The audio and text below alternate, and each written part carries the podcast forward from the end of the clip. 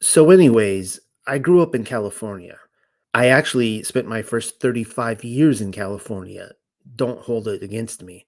My wife and I fled in 2015 as part of a greater exodus that has been going on for quite some time now, though the media hasn't really been covering it. When we did it, though, was before it became so popular that U-Haul ran out of trucks. Despite how morally bankrupt the state is, or that it's NWO occupied territory, I love that state. The geography, its mountains and high deserts, coastlines and pristine redwood forest. California was a place I was very intimate with. I just knew how to get places. San Diego to Palm Springs to Bakersfield and Fresno, you know, the greater San Joaquin Valley, Sacramento, San Jose and San Francisco, the whole Bay Area, Anaheim, Los Angeles, Santa Monica, Santa Barbara, and Big Sur. Yosemite, in particular, was my go to refuge. I even lived there for a time, though I also lived not far from Death Valley as well. Fast forward, moving to South Carolina, I could give you directions to downtown Charleston, but that's about it. I don't know my way around the state at all. People name places and I'm completely lost as to their location. Maybe it's my age. You know, you can't teach old dogs new tricks. Now, there is a point to this. When the flat earth was all the talk of the town, I knew my way around. It was a somewhat close knit community. I pretty much knew who everyone was. And it was a good few years from 2015 up until the closure of 2019, I guess it was. And then the greater community fell apart. Fractured is more like it. You know, I went my own way and many others did as well. And I guess as analogies go, that was my California, which makes the mud flood community my South Carolina. It's very fractured. I mean, you guys know that I've been researching for the last few years about this idea that Tartaria or Greater Tartaria is the kingdom of heaven, the millennial kingdom, that it literally physically happened on this earth. People keep writing me all the time that they too came to these conclusions and then they sought out somebody else who felt the same way and they stumbled upon my research. Well, I keep hearing about these different millennial kingdom researchers out there, and I'll be honest, I don't know any of them. I don't know their names or where to find them. There are some Facebook groups, but I keep as far away from that back alley of the internet as possible. Even when people do stumble upon these different researchers, they'll come and tell me about them, but they don't even remember their name. They just some video they saw out there.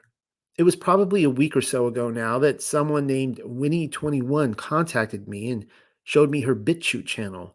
It looks like good content. I haven't watched any of it yet.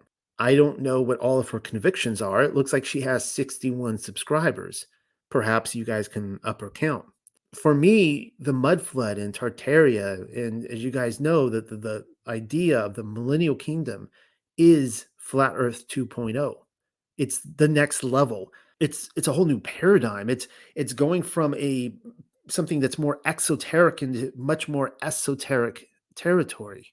A lot of individuals, in fact, most that I know, have decided to put their foot down and not push forward. They discovered the earth was flat and seem thrilled to make that discovery, but aren't touching the mud flood or Tartaria because they know where it ultimately leads to the fact that Yahushua HaMashiach fulfilled what he said he would fulfill. It, it's their loss. And I guess that's the other thing. Claiming the millennial kingdom already happened, physically happened on this earth, and that the governments of the world are lying to us about it is pretty fringe at this point. You know, maybe the understanding that we're living in the short season of Revelation 20 and that the millennial kingdom has physically already happened isn't for everyone. I don't really know. And I've often stated that the mysteries of heaven aren't for everyone. But one thing I would like to see happen is more of a community. I don't know why we're so fractured. I don't know why there's all these other individuals out there doing research, putting out presentations, advocating the same sort of things that I'm advocating, and I don't know who they are and they don't know who I am. Maybe they know who I am and they're not saying anything. I think what needs to be done is a Millennial Kingdom plus Mud Flood conference. I think what needs to be done is that we gather all these researchers together into one room, bring in a live studio audience, flip on the cameras, present, compare notes. I've actually been wanting to host a conference for quite some time now. I've been going around talking to different people about it, getting their ideas, their opinions, suggestions. I think this would not only be a great way to connect the greater community on something that we are all passionate about, that we have been researching over the last so many years of our lives, that we're convicted that this legitimately happened, and that we're living in the short season, and that Satan is going around and lying to everybody, not just about the shape of the earth, but the king of the earth. It would also be a way to legitimize this to those others who have put their foot down and have said, I'm not progressing any further. I'm not going down this road. I don't care if it's true or not. I'm looking away.